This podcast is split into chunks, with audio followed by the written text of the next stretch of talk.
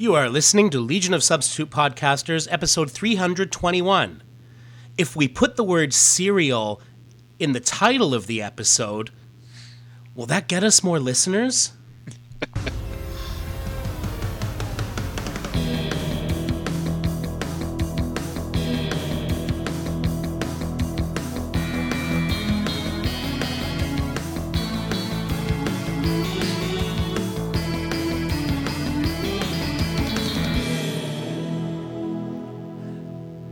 welcome to episode 321 of Legion of Substitute Podcasters. That's right, folks. I opened with a search engine optimization joke. uh, I, I've solved cereal. It's all a viral marketing campaign for Best Buy. I think you're right.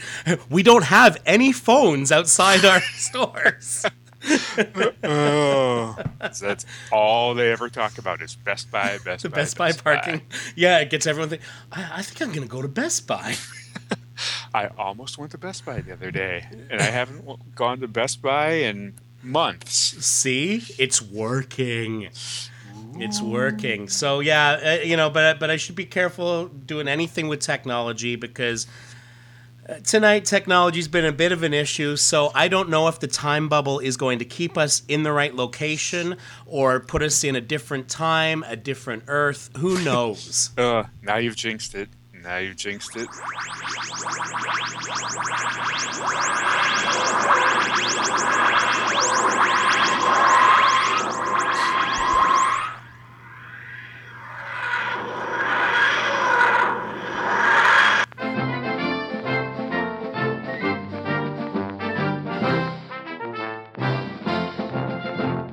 And welcome to the All Star Squadron podcast, also known as Asscast.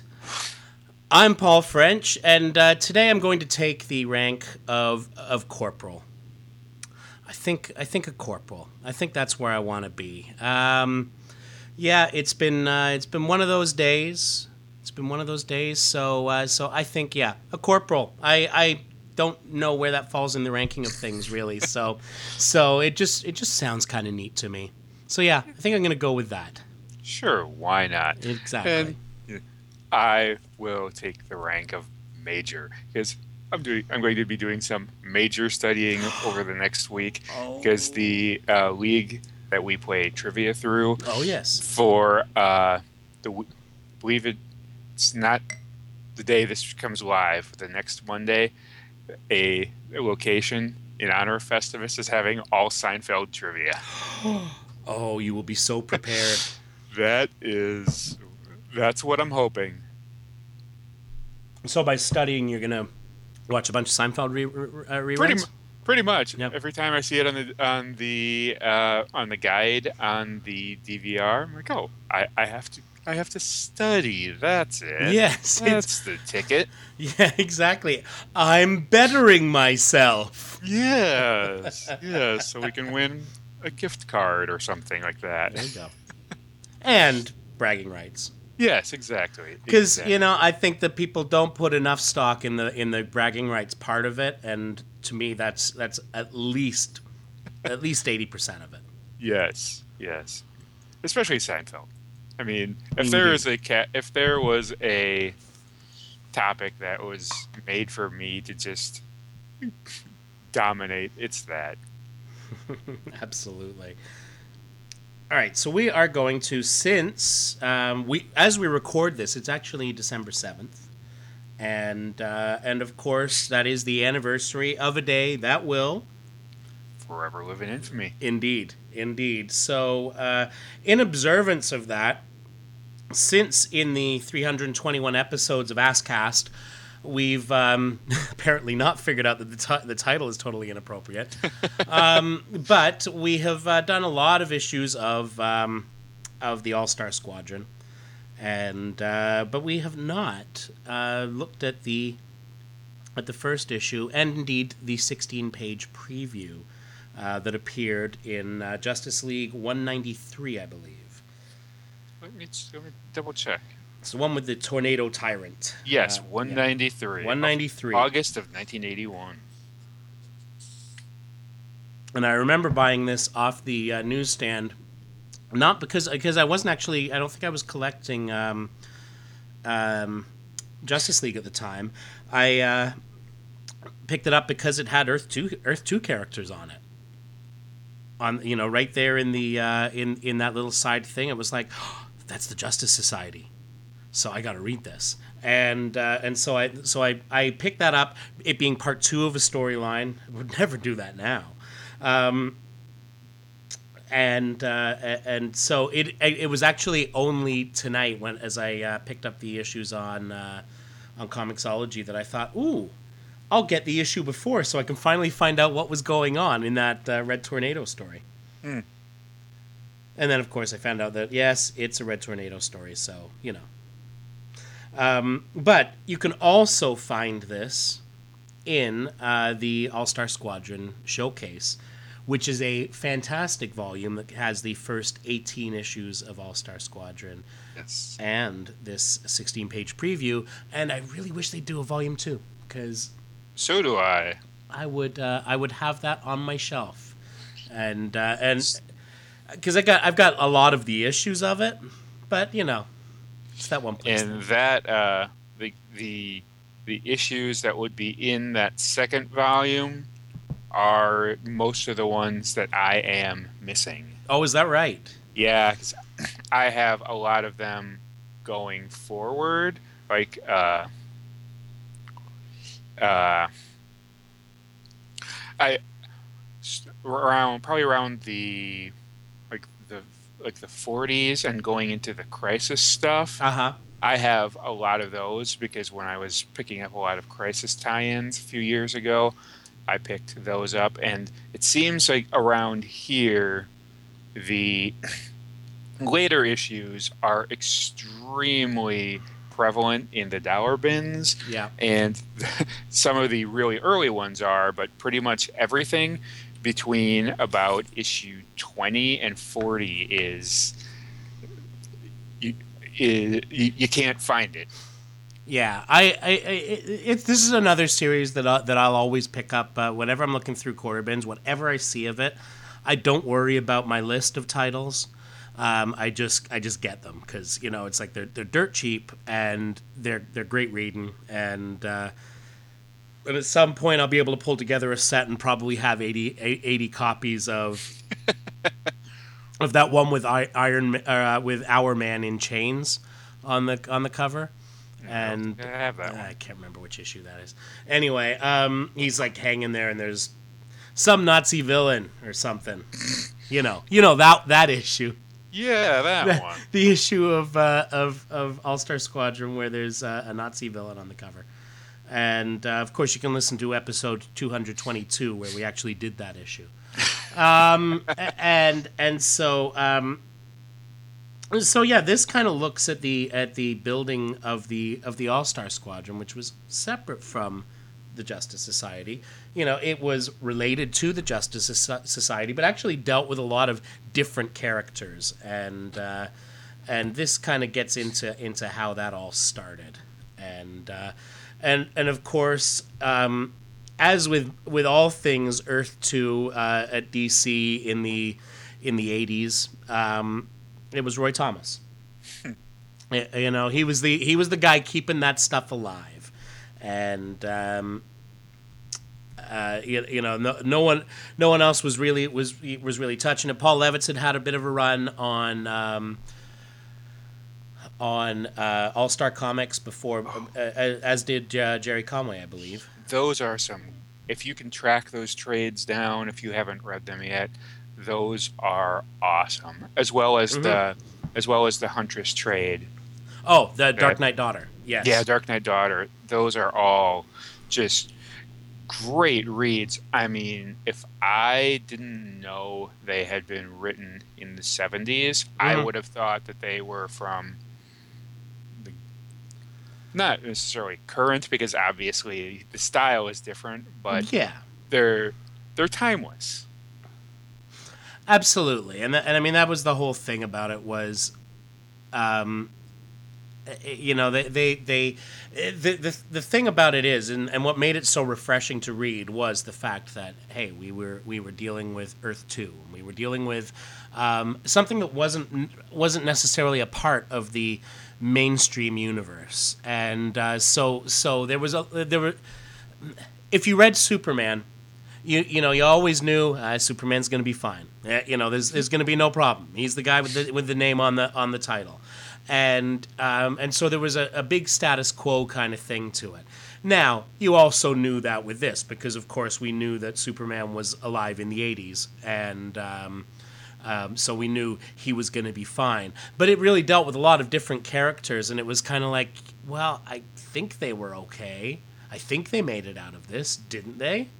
And um, and I think that was a big part of, uh, you know, uh, like the whole idea of this was, um, and, and let's let's take it right from the beginning here, is that um, DC wanted a comic that told the ta- told the stories of the Justice Society, and the last series that actually did that was All Star Comics, and uh, and so they had those seventeen issues that happened in the in the seventies, and um, and you know, I mean, it got caught up in you know, it ended in '79, as did a lot of series. Uh, you know, not necessarily part of the implosion, but you know, certainly around it, and that was a, that was a time of a big a belt tightening in in in terms of titles, and so. Um, Roy Thomas, being a huge fan of the Justice Society, was given a chance to write a return of the JSA. But he decided that rather than write stories of the modern era of the Justice Society, he wanted to tell the stories of them during World War II. And so it was going to be on Earth 2. And um, and he basically wanted to deal with these characters in their prime. And uh, he would later go on to write them in in the present day, but that was after a couple of years. And um, and so what he did was um, was wanted to have a huge cast of characters uh, that included all of the DC characters as well as all the characters from Quality Comics that DC had purchased. And that included like the Freedom Fighters and like most of the cast of uh, of the All Star Squadron, quite frankly. um, and so he wanted to to uh, focus on promising characters that had been ignored or underplayed for years. So instead of the uh, the Earth Two characters that had counterparts on Earth One, you know, he said if we lost the original uh, GL, we gained the Earth Two Robot Man. If we dropped Jay Garrick, we picked up on Johnny Quick. Liberty Bell could stand in for Wonder Woman till more superpowered ladies came along. And he said that they also tossed in an Earth 2 version of the venerable Plastic Man, whose series in Adventure was just folding. And that was the. oh uh, yeah, Right? Because that would have been right around that, Star around, uh, Wars. Prince Gavyn. Yeah, That's right. And uh, so the idea of, of All Star Squadron was basically a huge retcon. And uh, because it was rewriting that already established history of, of uh, DC superheroes that had been published during the 40s.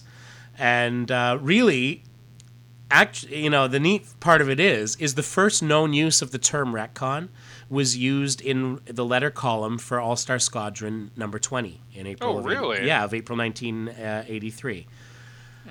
And so I he, did not know that. yeah, so uh, he talked about how several storylines um, uh, really ironed out the, the continuity errors um, and created a few. Well, and uh, but again, as if they cared about continuity in the 40s. well, absolutely. Um, well, no, but I mean, I mean that All Star Squadron actually created a few in ironing out some of Oh, yes, these. yes, yeah. yes. Um, and to be fair, some of that was just the fact that stuff got forced on him uh, by Crisis. Um, and so it also fleshed out some characters' origins and rewrote some of those earlier stories to explain inconsistencies in character development. And, uh, and and so that idea that well you know this writer wrote the character like this and this one wrote the character like that and he would find a way to make all of it work and there's something to be said for that in in terms of of that editorial process of of coming up with you know hey this happened and it doesn't jibe with this other stories that we've got but I got a way to make it work, and um, that just doesn't happen anymore. It's just like, yeah, screw it, that thing never happened. Um, and uh, and so they actually, you know, the headquarters that they had were the Trylon and the Perisphere, uh, which were uh, actual structures that were created for the 1939 New York World's Fair, and that was that where their headquarters was. Um, and so the Perisphere contained their meeting hall, while the Trylon was retrofitted as an aircraft hangar and vertical launch platform. You know, like they had back then. Um, uh, and they had a, ro- a robotic butler named Gernsback, who was based on the electro robots from the fair and was named after science fiction publisher Hugo Gernsback. Now, just to uh, sort of uh, take it a step further, um, after uh, Crisis on Inf- Infinite Earths, uh, of course, the older Golden Age versions of the mainstream heroes were largely eliminated from continuity. And so the All Star Squadron was left only with the characters that were unique to that time period. So Superman, Batman and Robin, Wonder Woman, Aquaman, Green Arrow, Plastic Man, and several other heroes were no longer extant at that point in history, and thus never squadron members. Oh, Aquaman. Poor Aquaman. Will he ever win? um, in part to clear the slate after uh, the events of, of uh, the crisis and to relaunch the franchise, All Star Squadron was canceled with issue number 67. See episode uh, 125 of this show uh, for all the details on that. Um, and was replaced with a successor series, The Young All Stars. And of course, the, the uh, principal characters in Young All Stars were um, considered spiritual and contextual analogs for the missing characters. You had Iron Munro for Superman. And that was m- one of my favorites because that kind of ti- that well, kind of it did tie into the story uh, Gladiator by Philip Wylie, which was an inspiration for Siegel and Shuster when they created Superman. So that was kind of a neat way to uh, like like he put a lot of thought into the details of how he replaced these characters. I came into Iron Munro through the Damage series, and Right. I didn't know he had been an existing DC character until I picked these up for the first time. Yeah, Like- yeah. Like what? He like I was kind of taken aback. Yeah, they they did. It, it, it- he did. He did. uh, You know, considering how much Crisis screwed Roy Thomas over, essentially, he did a really good job of finding ways around a lot of. And uh, yeah, we would see Iron Munro, of course, in Damage, and I think later in Manhunter, if I if I remember correctly. I believe you're correct. Yeah, yeah, pretty sure he somehow turned up in the um, in the soupy DNA mix that uh, that um, that that Kate uh, hailed from. So um, then there was Fury for Wonder Woman. Although Wonder Woman kind of he he God he had to do a lot of dancing to explain uh, a lot of the Infinity Inc. characters. That that was a that was a great issue of Infinity Inc. where they retconned Fury's backstory. Yeah, and uh, it it was especially the way they they kind of made it um, a part of uh, like like it was weird because they of course had that thing where Brainwave Junior comes in and he uh, and he adjusts her memories essentially um, into sort of that new the new continuity, and then of course the world changed around them, and so the Wonder Woman that was her mother, or like the the woman who raised her, was uh, the Miss America character. And uh, however, her birth mother was Fury, who fought with the All Star Squadron. So, Yep. um, so she kind of got Wonder Woman kind of got split into two characters. Um, Flying Fox replaced Batman. oh yeah, Flying Fox. Yeah, he was cool. And Dan the Dynamite replaced Robin. And Neptune Perkins was the replacement for Aquaman. yeah. Good old Neptune Perkins. Um, and then, of course, they created uh, evil analogs for the missing characters at the same time. Um, uh, Ubermensch, uh, their Grosshorn Yule, Fledermaus, uh, Usul, and Seawolf, and uh, and that and Young All Stars ran for 31 issues. Um, and so also in a nod to um, like kind of like this, the original JSA Adventures in All Star Comics, Roy Thomas tried to include at least a cameo appearance by the Golden Age Hawkman in every issue, since Hawkman was the one hero to appear in every Golden Age issue of All Star, including the two pre JSA issues. Unfortunately, the artwork for issue 49 was printed without Hawkman's cameo included, so it became the only issue to break the streak. The Was, string. was he on the cover of that issue? I don't know. I Let me, don't let me do some investigation. Yes, yes, you investigate this. Um, um, uh, the string of appearance, however, actually had already been broken uh, into the mid 70s uh, re- revival of All Star Comics. So technically, you know, he was he was playing a game that had already been lost. Um, but it's kind of a neat touch. So when uh, when Gerry Conway revived the uh, Justice Society in that series in 1976, um, he initially intended to have the younger members of the group, including Power Girl and the Star Spangled Kid, spun off into their own uh, team that was going to be called the All Star Squadron. They actually called it, I think, the Super Squad.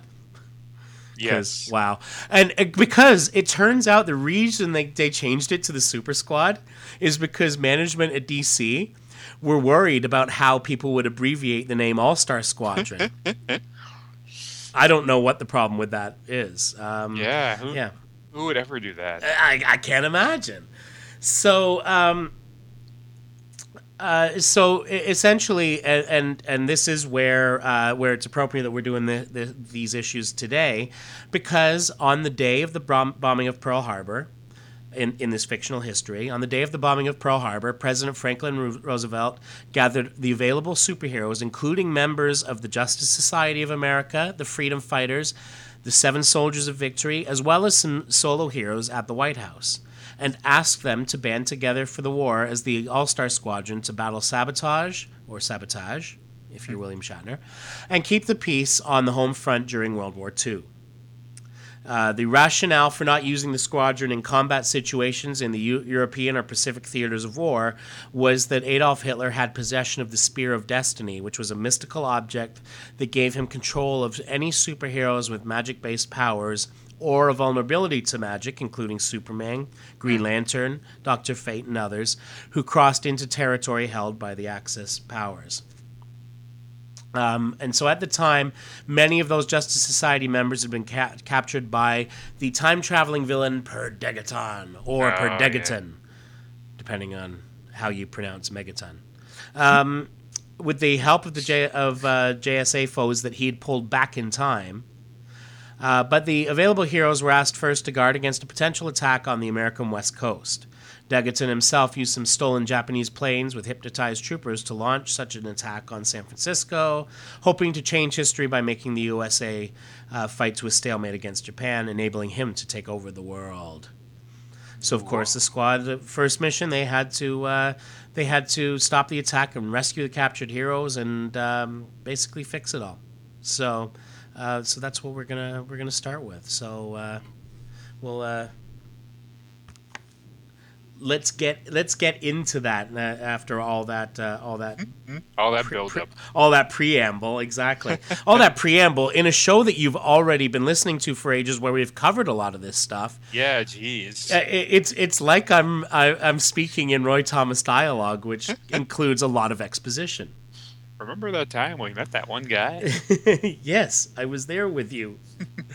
um, so we start off at uh, at, at, at 10 p.m. Uh, Eastern time, um, and so this is late in the year 1941. How many blocks away? Eight blocks south. Well, it's it's 1600 Pennsylvania Avenue. Oh, yes, yes, yes. yes. So several blocks away from where I am. um, and so everyone's in shadows, but we know who it is.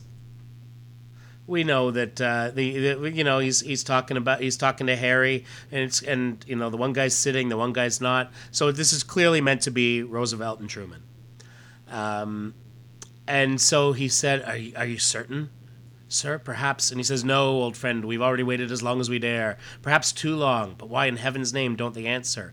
And they flash to the Justice Society headquarters, where their version of the uh, of the hotline of the um, the red phone that Batman had uh, is is buzzing, but there's nobody at the table.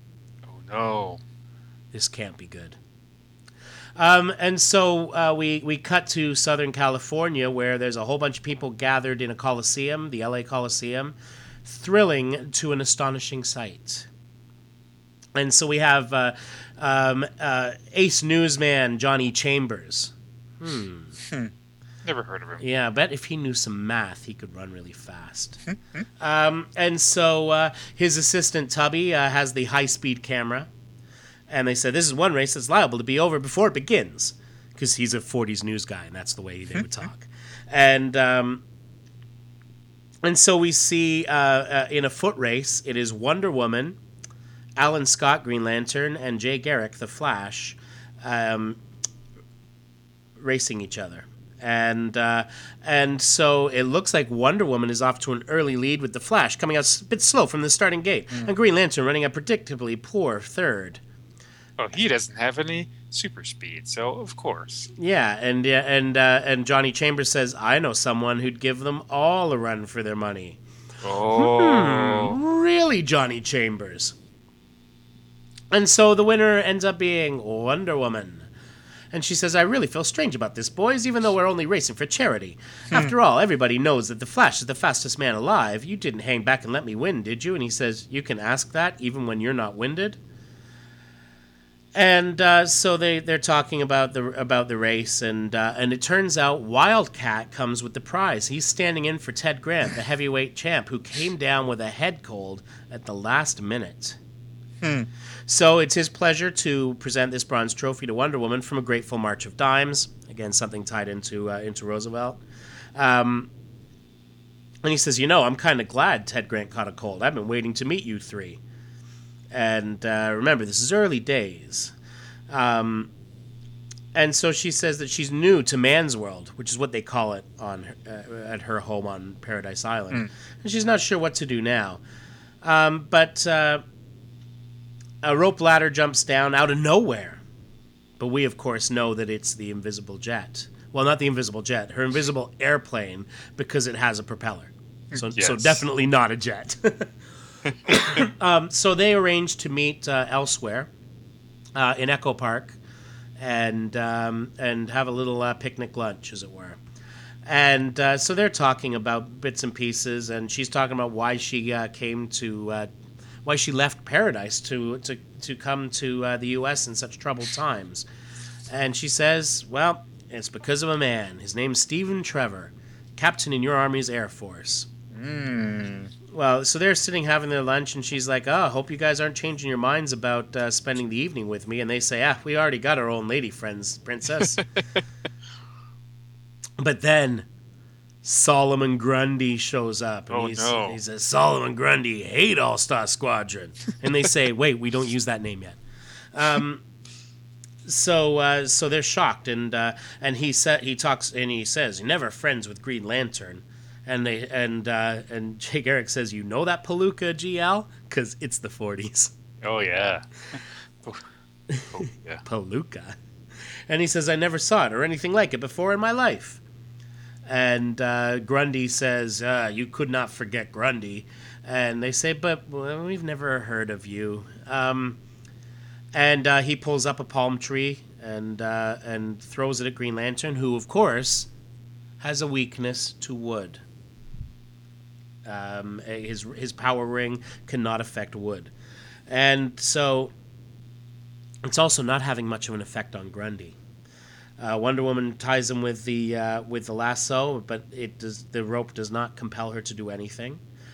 And uh, then he punches. Oh, oh! This is after, of course, Green Lantern said said to Wonder Woman, "Back, princess. This is no place for a girl." Oh, Yeah. And uh, so when, when Lantern has no effect, she says, now it's a mere girl's turn, Lantern. Well, then Grundy punches her, and um, and Alan Scott is having none of this. He says, "You hit her. You hit a woman. Why you inhuman?" And uh, so he goes to punch Grundy, but it doesn't work. And then the Flash comes in. And he says, and he says the cavalry's on the way. And Grundy and uh, Grundy says, "Cavalry? I only see little man in funny hat." and he throws lantern at him and takes them both out. And uh, and then he get he says he, he gets to kill Green Lantern and he says no monster you and then there's a thought that comes into his head no monster you will bring them all to me for now or pay the penalty. And uh, and so we uh, head back to the um, the other place and clearly it, you know you can tell now um, the profile is clearly that of, of Roosevelt. And then they actually show Truman. And um, and because you know, from to me, I always picture Truman uh, looking like Gary Sinise because he played him in the TV movie. Oh yeah, and um, um, they, they, they did have that. There was a good like that was good casting. Um, but but at any rate, and and even pictures I've seen of Truman, you know, I mean, it's this is clearly a likeness. Um, oh, and you know what? I didn't. Uh, well, I guess we'll get into the credits at the end because I think they don't have them until then. Um, so he talks about the new group of heroes, the so-called Law's Legionnaires, uh, which basically is the Seven Soldiers of Victory. Mm. Um, so we had uh, Agents of Law. Yes, and um, Legionnaires. You know, they should do a Legion podcast. Eh, um, never last. certainly not 300 odd episodes. Um, so this includes the Crimson Avenger, Vigilante, the cowboy kind, yeah. uh, Green Arrow and Speedy, Shining Knight, Star Spangled Kid, and Stripesy. Um, he says, "I know they don't possess the sheer muscle of the Justice Society boys, but perhaps if we could reach them." And and uh, Roosevelt's having none of it. He says, "We can't, Harry. No, the JSA is our best, maybe our only hope. If only someone would answer. Anyone."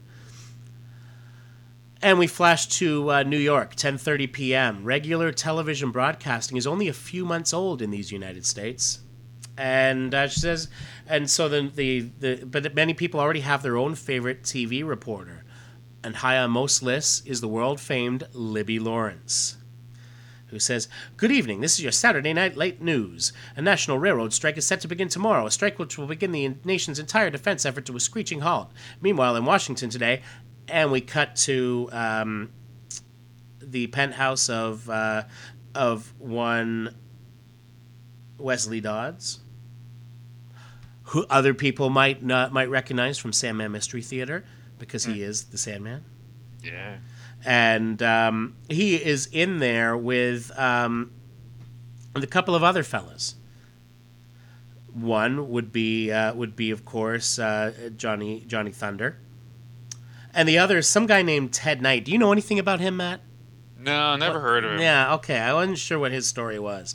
Um, so uh, they, they they talk about uh, you know the news is all bad news, and uh, they're they're saying ah can't see much but snow tonight anyway, and um, and of course the ever dim uh, Johnny Thunder says snow. I thought the weather report said. I don't think that's what Ted meant, Johnny. So they talk about zipping over to JSA HQ to see if any urgent calls are coming through. Hmm. He seems to be seems to be onto something and um, and so uh, so Ted says it'd be easier for me to fly over. Sounds like he's a superhero of some sort. Um, and then they see a flying uh, pirate ship. Hmm. You know, like you do. And uh, and so they decide, oh, we better get out there. And uh, and before they can uh, say anything, you know, uh, Wesley's already in his Sandman costume, and um, um, this Ted Knight guy says that he's a hero called Starman. Starman. Starman. Hmm. Hmm, interesting. They should. Uh, they, they. I wonder if there could ever be like a book, maybe about his son or something. I don't know. um, and so uh, Johnny Thunder says, "Say, you guys can get to that ship a lot faster." because a lot of the trick was always in finding a way for Johnny to just randomly say, say you, because that was, of course, the magic word that brought his thunderbolt to bear. Oh, yeah. And, and, uh, and you know, for people who don't know this, you know, I mean, it, it always seemed as if it was as if it was kind of a slick move where he worked his magic words into uh, into a sentence. But but certainly in the original um, in the original '40s issues uh, that that that included uh, Johnny Thunder, it, it was always by accident. That was just a thing that he said, and all of a sudden the thunderbolt would be there, and he'd be kind of surprised. Um, so off they go up to this uh, this pirate ship, which actually it turns out is a giant dirigible. of course, because it's the 40s. Yeah, exactly. Which is, of course, an Australian uh, wind instrument. No, wait. Um, and so uh, the Thunderbolt gets them in there, uh, inside the uh, the the uh, the cockpit of this thing, and um,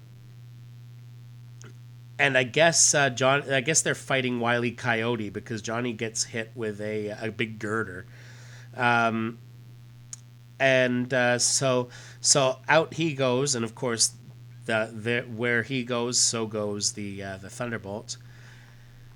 So it is only the Sandman and Starman. Wouldn't that be interesting if if years later there was like a crossover between Star uh, a Starman and the Sandman? I think that would be cool. Yeah, especially if, if it happened both in the past and in the present. Wouldn't that be neat? It Um, never happened. Nah, it's crazy talk. And so uh, Sandman says, "Don't tell me. Let me guess. Mickey Mouse and the Air Pirates." And he says, "Too bad. I was kind of hoping they were Nazis, because because what they basically want to do is get some Nazis and knock them clear to Adolf land." And so um, they take out the these attackers uh, between Sandman's fists and Starman's gravity rod, and oh my, yes, and. Um, so they take these guys out and they talk about, uh, they say their eyes are all glazed. It's as if they were, what did that Czech writer call them? Robots? He's referring to an, an old uh, science fiction uh, story. Uh, um, uh, Karel Čapek was the, uh, was the author. And, uh, and he was the one who coined the term robots or robots. Um, Anyway, so someone says, "Ah, yes, it's observant. Ye are, observant ye are, me fine land, me fine lubbers. They are indeed my loyal but mindless robot men. Arr!" And uh, so they look, and it turns out that they are the prisoners of Sky Pirate, who uh, faces them with an ancient pistol, and they're not worried about that. But it turns out it's a gas gun. Oh no. Yeah, who knew? Who knew? And so he takes them both out. So that's another two heroes down. Um, excuse me. Next, we cut to Salem, Massachusetts, um, home of a lonely tower of stone. No doors, no windows, but it is far from empty. That's right. We have Doctor Fate and Inza inside, looking at a crystal ball, and this is the Doctor Fate when he had um, f- foregone the helmet, helmet of Nabu, and uh, and he had the, the sort of the, the half mask, so Yeah. you, so you could actually see the bottom part of his face, and uh, and this put him, of course, not having the helm of Nabu on, put him in uh, a, a slightly depowered state. Because what the the helmet was taking over. It wasn't retcon to be Nabu was taking over too much of his personality or something ex- like that. Exactly, yeah, and that that that was how they explained it. I think at the time it was just it was a slicker looking costume. Although the most people love Doctor Fate because that that helm, the big helmet, is so cool. Yeah, that's that's pretty much the reason I like him. Yeah, that's what that's what first drew me to the character, and then awesomeness kept me to the character. uh, but uh, but yeah, uh, uh, you know, so this was kind of a thing, and uh, and there's uh, I have the um, the archive of, of the Doctor Fate stuff, and uh, um, great stuff. That is some great art. Yeah, yeah, and it, it really is. And then later on, uh, um, you know, I loved the uh, the the DeMatteis uh, series that that then um, when he finished went moved on to Messner-Loebs, and oh, love that stuff. Love that stuff. Which is why not a big fan of Fate. Understandable. Yeah, it's mainly just it's purely because I love this character, and and he was the the guy who had to take over after they got killed off. So so you know, but we are focusing now on a world in which DC was saying we need a, a series about these characters, uh, as opposed to we need you to kill off these characters. Um, So he fights his arch foe Wotan, Yeah. and um, and uh, and it turns out that um, that when he gets zapped, it's a far different form that topples beside uh, Doctor Fate. It turns out it is the Spectre, and um, and Wotan says that he had lured the Spectre here in the image of his own foe Kulak. Thus, you did what perhaps I could not. You defeated each other. Oh snap! Yeah. So um, then we uh, go to a, a, an uncharted island, um, where on the other side of the island the minnow is lost. Um, but uh, but it turns out they're unaware. Um, and um, And on the other side is the Harlem Globetrotters. exactly. And um,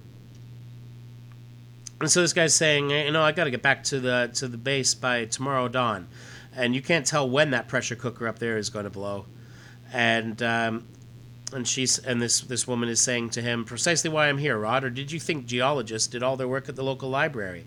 You go ahead. I've got my own little boat, you know. And he says, You were always the fiery one of the family, Danette.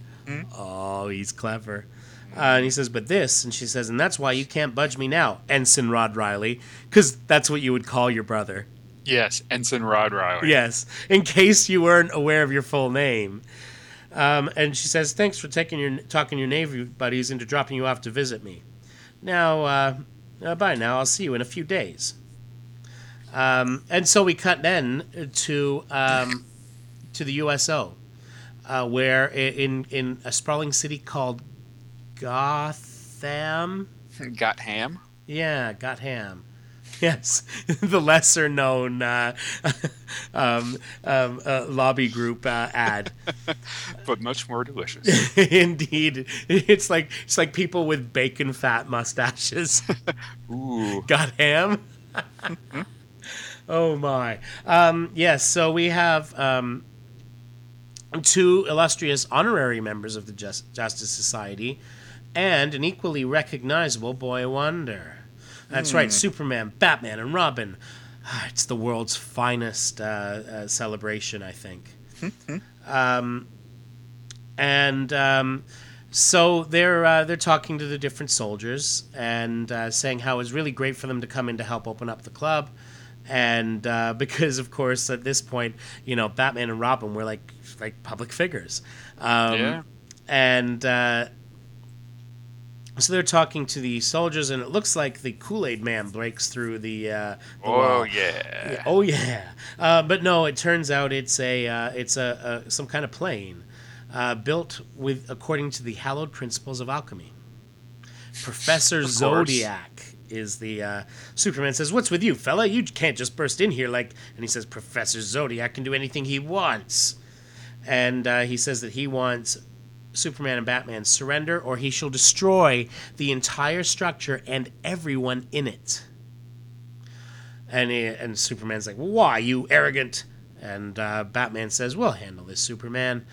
And um, and he they sprinkle some some drops at them, and uh, Robin says, "Look, Batman, he's loony. He's just sprinkling a few drops of water our way."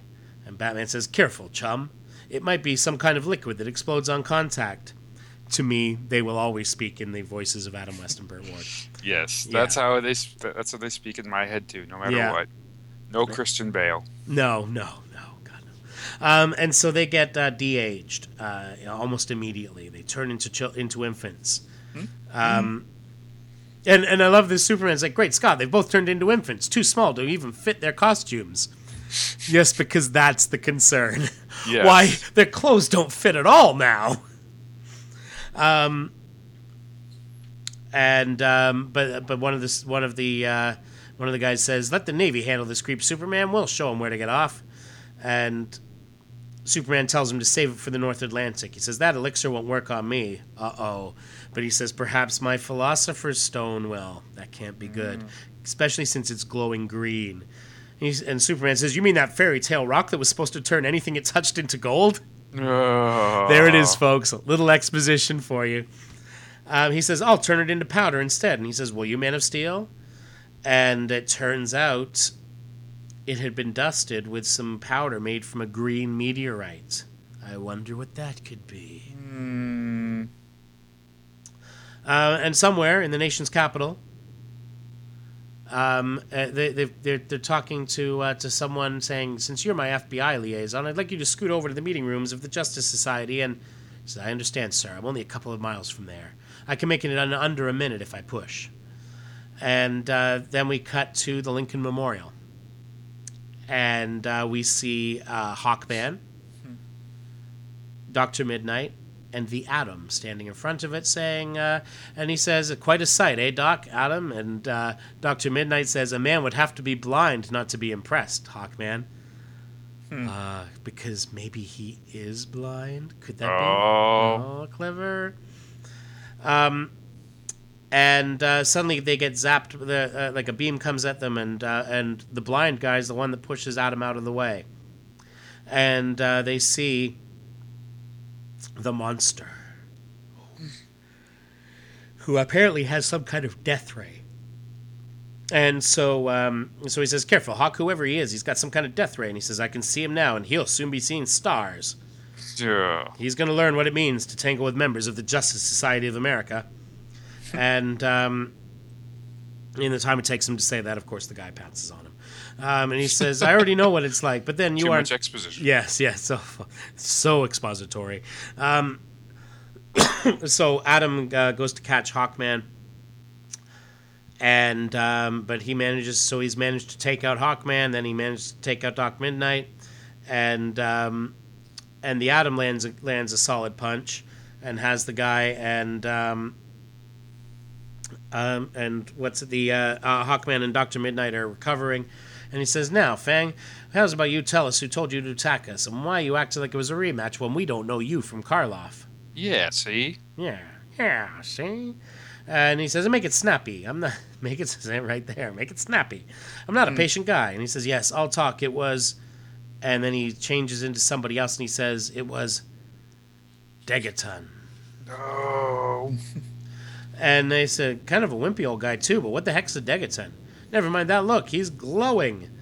And uh, we're told that Degaton rhymes with Megaton, so maybe it's Degaton. Megatron. I've always said I've always pronounced it Degaton, so, Yeah, so this was I. a big uh, a big revelation to me. Um, and uh, and so the I've guy. always heard that his first name rhymes with pear. oh, Yeah. interesting. I don't know where I, re- I, th- I don't know where I read that. Maybe in the America versus the Justice Society or something like Oh, that. Oh, might be, might be, yeah. Um, it's been a long time since I've read that. Mm-hmm. It's hard to find the first issue of that, or one of the issues. I've got one of them, and the other one, or I think It was four issues, wasn't it? Took, I think the fourth one took me like a year to find. yeah, yeah, it was. Uh, I, I, I've had a challenge completing that series. Um, anyway, so they they see this, and there's a guy, a shadowy figure, watching them, um, wearing a trench coat and a hat, of course, and uh, just a couple of uh, maybe he's a Jawa, um, a tall Jawa, Yeah, or a streaker. or a It- streaker. it's the streak. yes. I mean, uh, Johnny Chambers didn't knew, knew of someone who was faster, and this he is the fastest thing on two feet. Ah, there you go. I think that is it. Um, and so he says uh, he turns, still braced against the chill late autumn winds, uh, to look out across his night shrouded capital, nerve center of a great nation poised upon the precipice of fortune. And then he is gone, his feet stra- making strangely metallic sounds upon the rough concrete. Hmm. Uh, not long after this, we uh, we switch back to uh, to the White House, and um, and he says, It seems time's run out on us, Harry, old friend. I'd hoped to have the powerful Justice Society with their formidable powers standing by, forming some sort of all star squadron to help out the present emergency. And uh, Truman says, Sir, have you thought of how that would show up as an acronym? Um, he says, Are you really certain they'll be needed so soon, Mr. President? it is Roosevelt. He says, You've read, you've he says you've readed. Whoops, there's a typo. You've read the decoded message, which we've learned the Japanese will deliver to our Secretary of State tomorrow, Harry. It's complete enough for me to know this means war. And um, and uh, and they, so they show a bit of this, uh, the the points of this. The Empire of Japan desires peaceful relationships uh, with the United States and blah blah blah. Um, and he says, "Well, we have a democracy and a peaceful people, but we have a good record. God's help, we'll somehow come through this, as we've come through so much before." And we see the uh, the um, papers getting delivered, and it turns out it's Sunday, December seventh, which it is as we record this, uh, but th- but in their case, 1941, a date destined to Something, something. something something infamy, infamy. and uh, we get the credits uh, it was written by roy thomas penciled by rich buckler uh, who gets you know he gets forgotten a lot Yeah, I really like Rich Buckler. yeah i was always a fan and um, you know he did so many issues of like dc comics presents and that sort of thing and uh, and you know what it, it, were it not for rich buckler uh, it would have been uh, a different road for uh, for george perez to uh, to show up Yeah. and uh, and the uh, the embellisher, a fella named Jeremiah Ordway. Wow. Wow. Yeah. That's I didn't realize that. Yeah. So uh, so he was the inker on this, and uh, and John Costanza Can't stand. Costanza uh, was the letterer. Uh, colors by Carl Gafford and edited by Len Wein. So there we go. So that's uh, that's that issue. Matt, why don't you take us through issue one Oh boy. of the All Star Squadron, and I'll. Uh,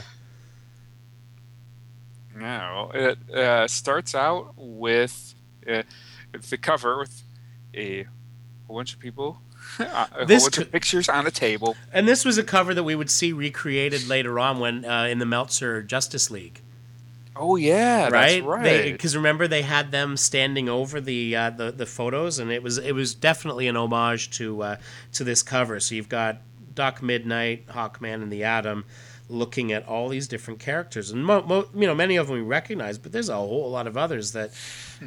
That certainly for me as a, as a kid picking this up at, at age 11, uh, Robot Man looking like Hulk Hogan in that picture. Yeah, he does, doesn't he? and uh, you know Johnny Thunder, Vigilante, Spectre, Tarantula, sort of obscured by everything else there. Uh, Captain Triumph. wow, neat.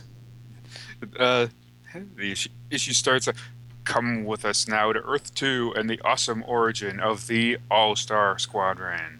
Dun, dun, dun. Yes. fabulous first issue, September, uh, uh, September of 1981, and uh, this is a lot of pages for 50 cents. Yeah, yeah, it definitely was. And I think I think we were just getting into the fifty cent comics at this point. Yeah, I believe so. And what I find also interesting is that they they bill it as the an all new uh, Roy Thomas Rich Buckler sensation on the cover. I mean, obviously I wasn't around at the time, but I other than Kirby, did they ever really talk about the creators on the on the cover of the book? Uh, what the, the the creators of the original characters? Well, no, uh, it's a, the uh, like this this issue has awesome art by Yeah, say that was just kind of starting at that. okay you know, you got to remember at this point, you know, Levitz was uh, was was had a little bit more power, so he was really pushing for that. We were we were a few year we were just a couple of years away from when we would start see always seeing the writer and and artists li- listed at the top of the cover because that would happen on um, on All Star Squadron, and. Um, and, and kind of became the standard uh, after after a couple of years. But uh, like you know, I mean, looking at um, the cover for issue issue thirty six of All Star Squadron lists um, the the uh, creative team across the top above the logo Oh, yeah. as Roy Thomas, uh, Rich Buckler, and Richard Howell. he was Buckler was on this book for a long time. as it turns out. Now, I, I think that you know they weren't afraid to uh, to use some fill-ins on, on, on this as well. So you would Oh, see you would see that often change because they were drawing a lot of characters. You Hmm. know, you you, th- you like you you look at the guys who were drawing the the Legion having a lot of characters. You know, the the the, the, the assemblage we see on the cover um, is pretty indicative of what this series would be. and um, yeah, looking at 31, it was Roy Thomas, Rick Hoberg, and uh, and Mike Machlan. Uh, so yeah, it looks like the the um, but but but they were you're right. Like this was early uh, where they uh, they really hadn't done a lot of listing of creators on on on the top of books but they were really starting to get into that. And that was probably a combination of of of Levitz gaining a bit more power at DC as well as as Dick Giordano being the uh, the kind of the heading up the editorial team as mm. well and uh, and being both creators them, themselves and and being two guys who really did a lot uh, for creator rights. Mm. Yeah, that that makes a lot of sense. Uh, this, the issue starts out with the narration on the world we know as Earth One. The planet's mightiest superheroes have banded together since 1960 as the far famed uh, Justice League of America. So there's there's an interesting thing right there. Is that they're they're talking about the uh, so so at this time does that mean that the the Justice League had been around for 20 years? So since Batman and Superman were 9 years old? Wow. Like like it's just an interesting kind of throwaway line that it's like that wasn't official. Right. you know, right. someone someone missed that. Yeah, I, th- I think you're probably right about that. but in, in 1940, in a parallel dimension we call Earth 2, the precursors of those heroes became the legendary Justice Society of America, even as total war raged in Europe, Asia, and Africa. That was nearly two years ago. Got Hawkman flying through the these guys say there's something wrong here, something horribly, inexplicably wrong, and it may be that only the Justice Society has a prayer. I'm setting it right again in time. Dun, dun, dun. Yes. And speaking of time, it's taken me well over an hour to fly from Washington up here to Manhattan. Must have been because the wind was against me. Thanks, Hawkman. Really. yeah and uh, he he's flying to an unassuming looking building, which is the meeting room of the Justice Society, and they they keep talking about getting permanent quarters instead of renting a floor. But why bother when they only get together every couple months? But he he questions, wonder who left the window open in December. Hmm, must be some savage. Yeah, there's they, a bunch they, of savages in this town. they eventually do get their own permanent headquarters, which is pretty cool. Yeah. It sticks around for a long, long time. Indeed. It's like, hmm, dark in here, even for the Hawkman. Better turn on the lights before my wings knock over. And then there's gotcha coming from the other room, and something from the next room whipping around the corner, latching onto me like a boa constrictor. What you've got, fella, is a swift left to the jaw. And wants to take a peek and figure out who he's knocked out, and oh, it's none other than Plastic Man. uh, Mr. Eel O'Brien. Yes. And, uh, and uh, Hawkman's like, my rubberized brain for putting on the long arm of the law, Hawkman. So, so why did you? if you just wanted to join up, you could have sent a postcard. Actually, I'm here on official business. Direct orders of FDR himself. The president? What does he want with the JSA? He didn't say, and we FBI types don't ask. I always forget that he was an FBI agent. Yes, exactly. and and they, later that that would change to a different organization that I can't recall. Right. That that's what I always I, I know what you're thinking of, and I just can't place it. But yeah, it was like the CBI, like the Central Bureau of Investigation, right? Or something, something you know, something like goofy like that. Yeah. Just so they they didn't get sued. Exactly. uh, it's like funny. A friend of mine offered, promised to keep an eye on this place all weekend. His name is Dodd, Wesley Dodds, and this is his penthouse. Kind of a playboy, but not a bad sort. so, oh yeah, it, looks, it is. Mr. Sandman himself. As Wesley Dodds. That's the real name of one of you JSA boys, right?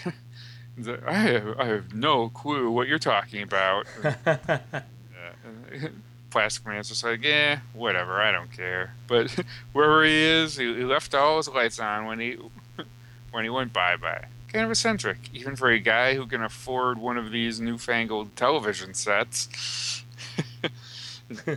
Hmm, it's not like him to forget things.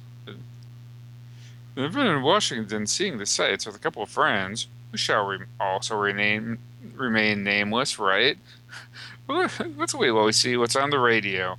And uh, they, the news is coming out that virtually every member of the famous Justice Society has been ca- attacked and captured by powerful but unidentified foes. And what? And we just basically have uh, a flashback of what we what we had the last issue in that 16 page preview. Yeah.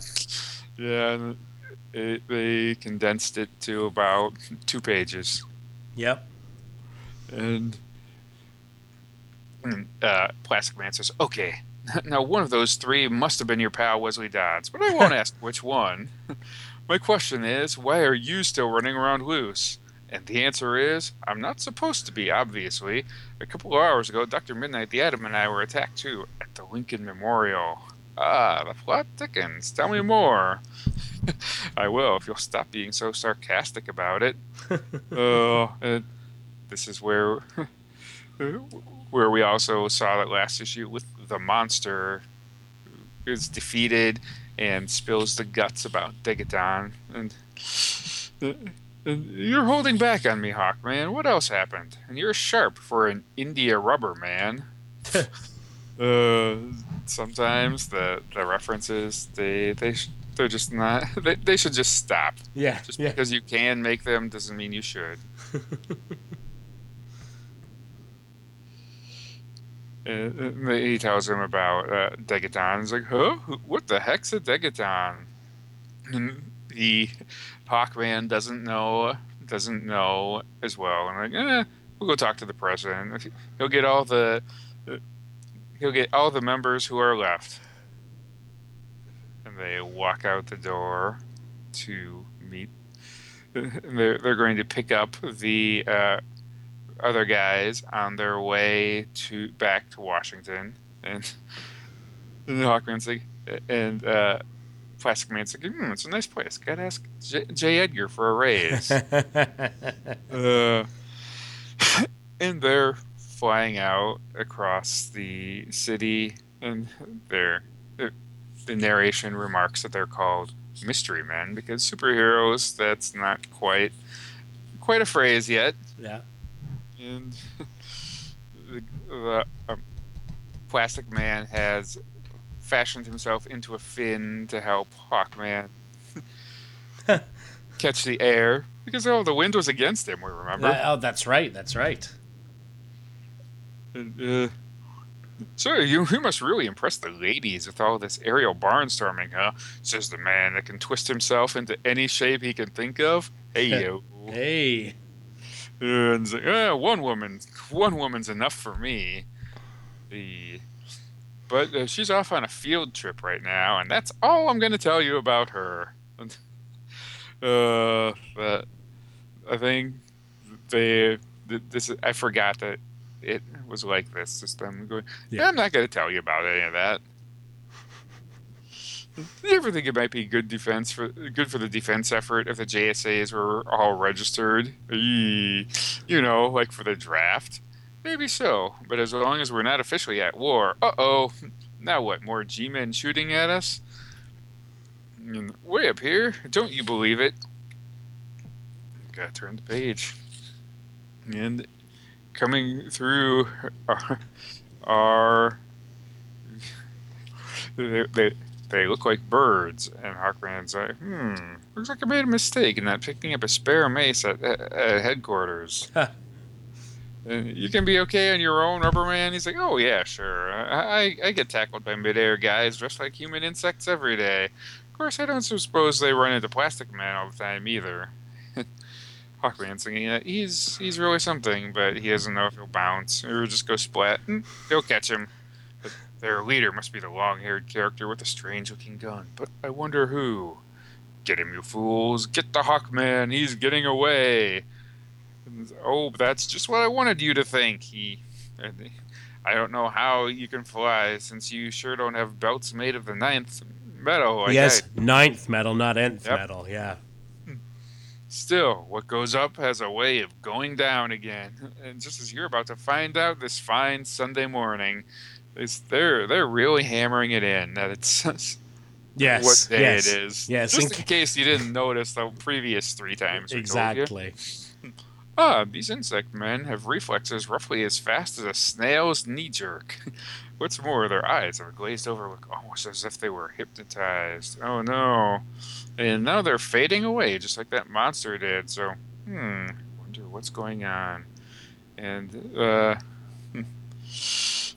Uh, Plastic Man it is, has rebounded and they're figuring out what's going on. And my hornets are pulling a vanishing act too. It must happen when you KO them. It'll be. I'll see to our beekeeper friend stays awake. King bee to you, you arrogant beak brain. ay, ay, ay. One of one of those forgotten villains. Yes. Nasty little creep, aren't you? But you're still no lucky Lindy in the flying department. Yee. So, you're going to answer a few questions for the FBI and the Society. Ah, keep away from me. You can't defeat me again. Not this time. I won't let you. I, I, what do you mean again? I never saw you before in my life.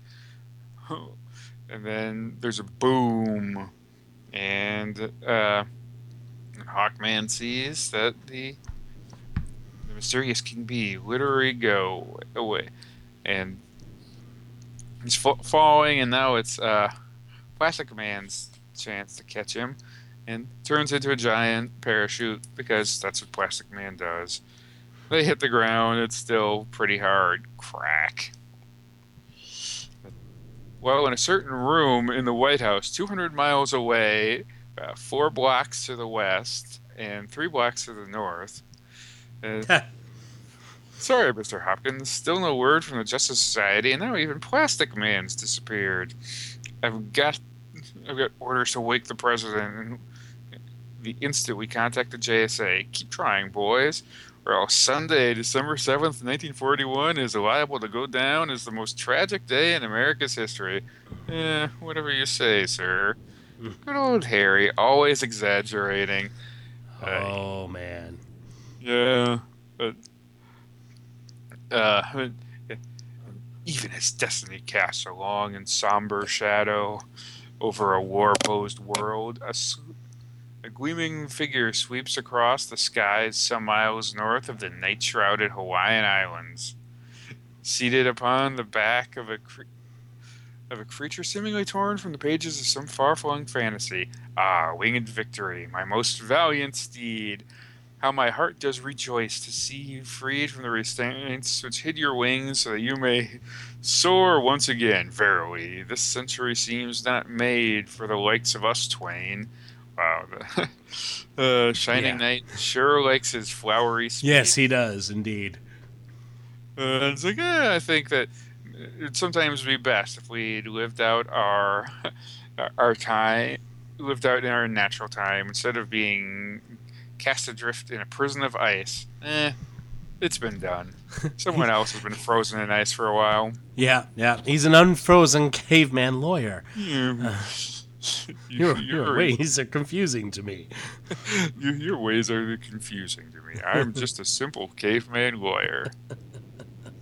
Uh, Ah, yes. instead of being cast adrift as we were in a prison of ice within which we slumbered for a thousand years aye and half as long and half as long again still we have found friends in this troubled time have we not the masked ones who form with us the law's legionnaires as we met in the previous story Mhm.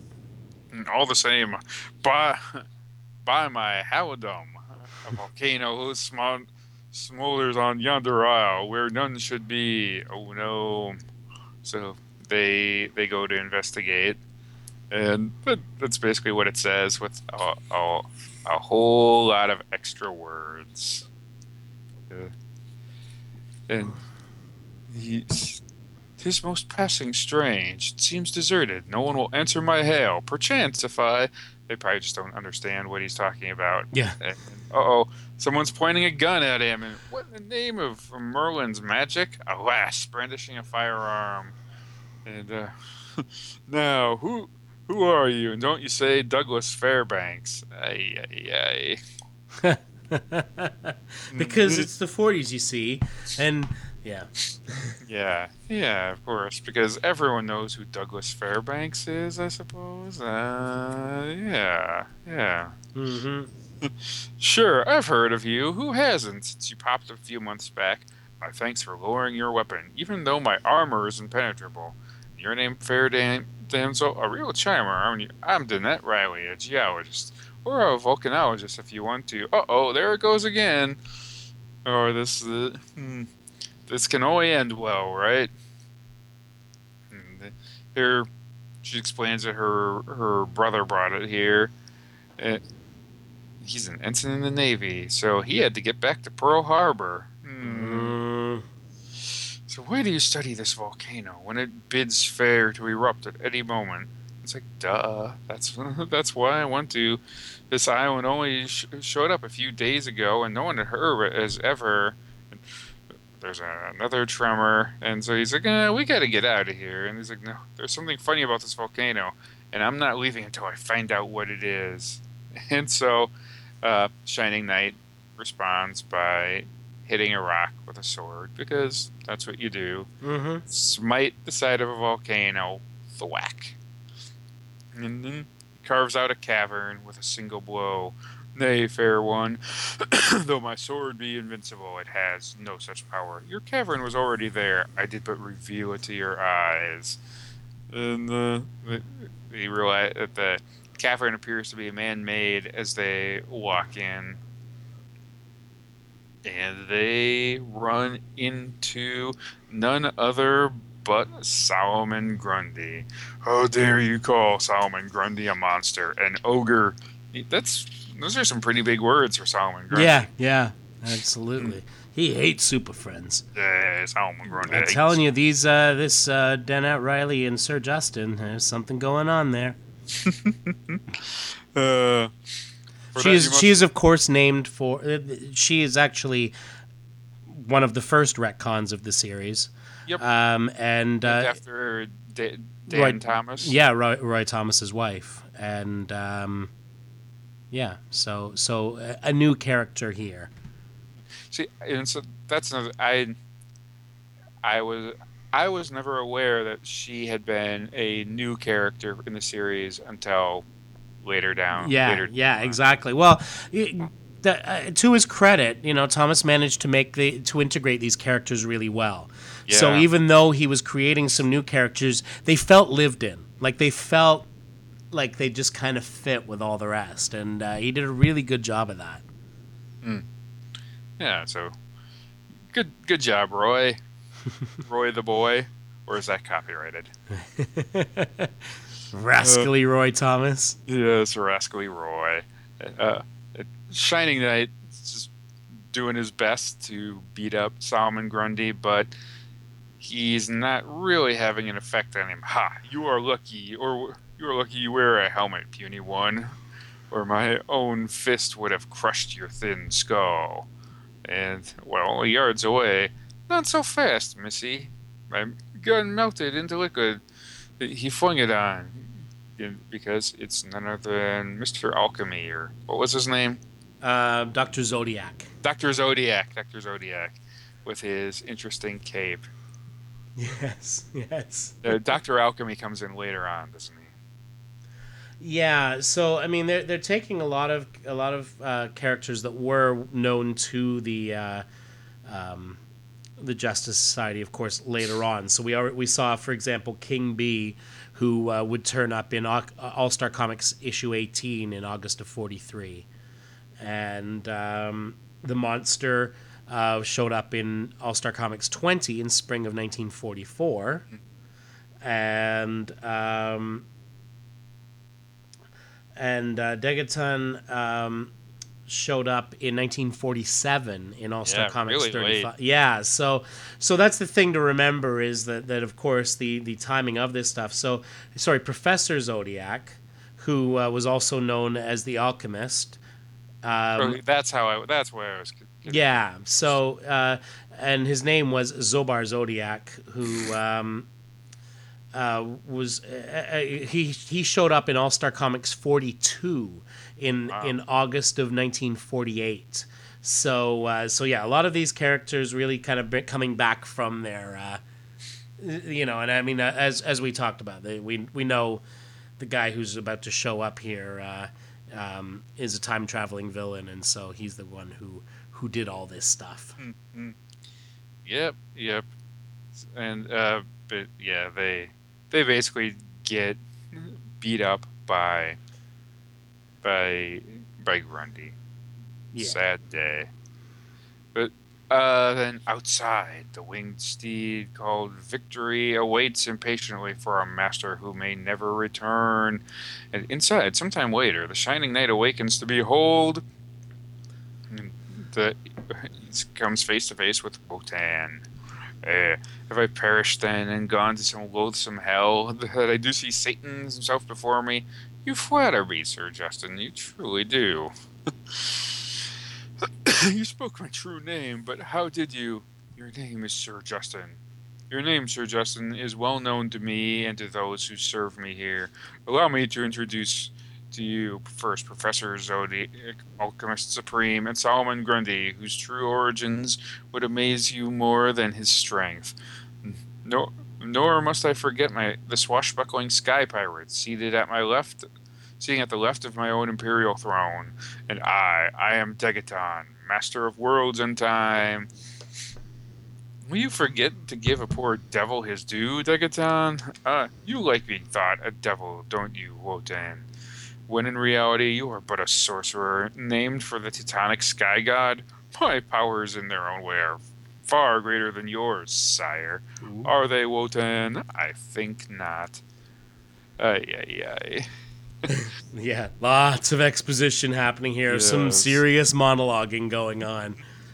But this is not a time for re- this is a time for rejoicing, not for bickering. After all, though two of our number, King Bee and the hapless monster, are no longer with us, we who remain have proven more than sufficient.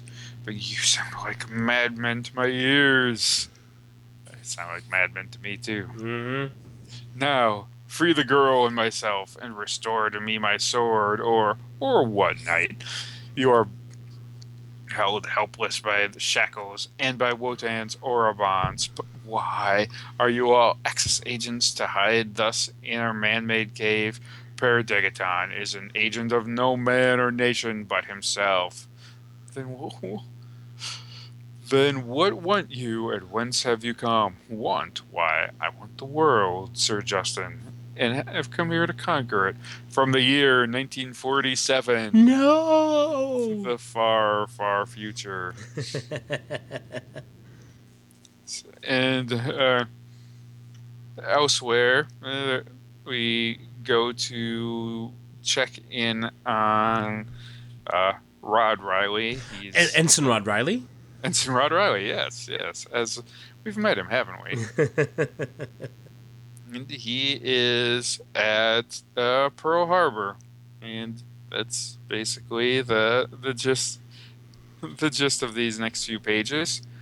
When they're just talking, and uh oh, they notice planes in the sky. Them planes, oh, probably just a bunch of flyboys taking a Sunday morning joyride. No, they're not ours. They're they're Japanese.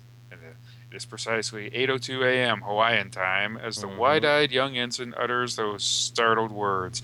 Exactly the moment when the first Aichi D3A2 dive bomber releases its death-laden cargo of Wheeler Field and turns a Pacific paradise into a raging inferno. Grapes, boss! You're right. That was close. uh, because yes, following that seriousness with grapes, boss, that was close. and oh, they they got to go to the they they got to get back to their ship, the Arizona. Dun, dun, dun. Oh man. Uh, Yeah, now now uh, an important sort of thing here is because Rod Reilly was of course known as Firebrand, and and during the old Quality Comics days, he was the guy. Um, He had no real superpowers. He just uh, he he was just you know real strong and stuff.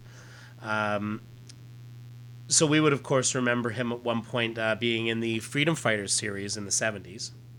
Um, He he joined the team sort of late in the series, um, and was another refugee from from Earth X.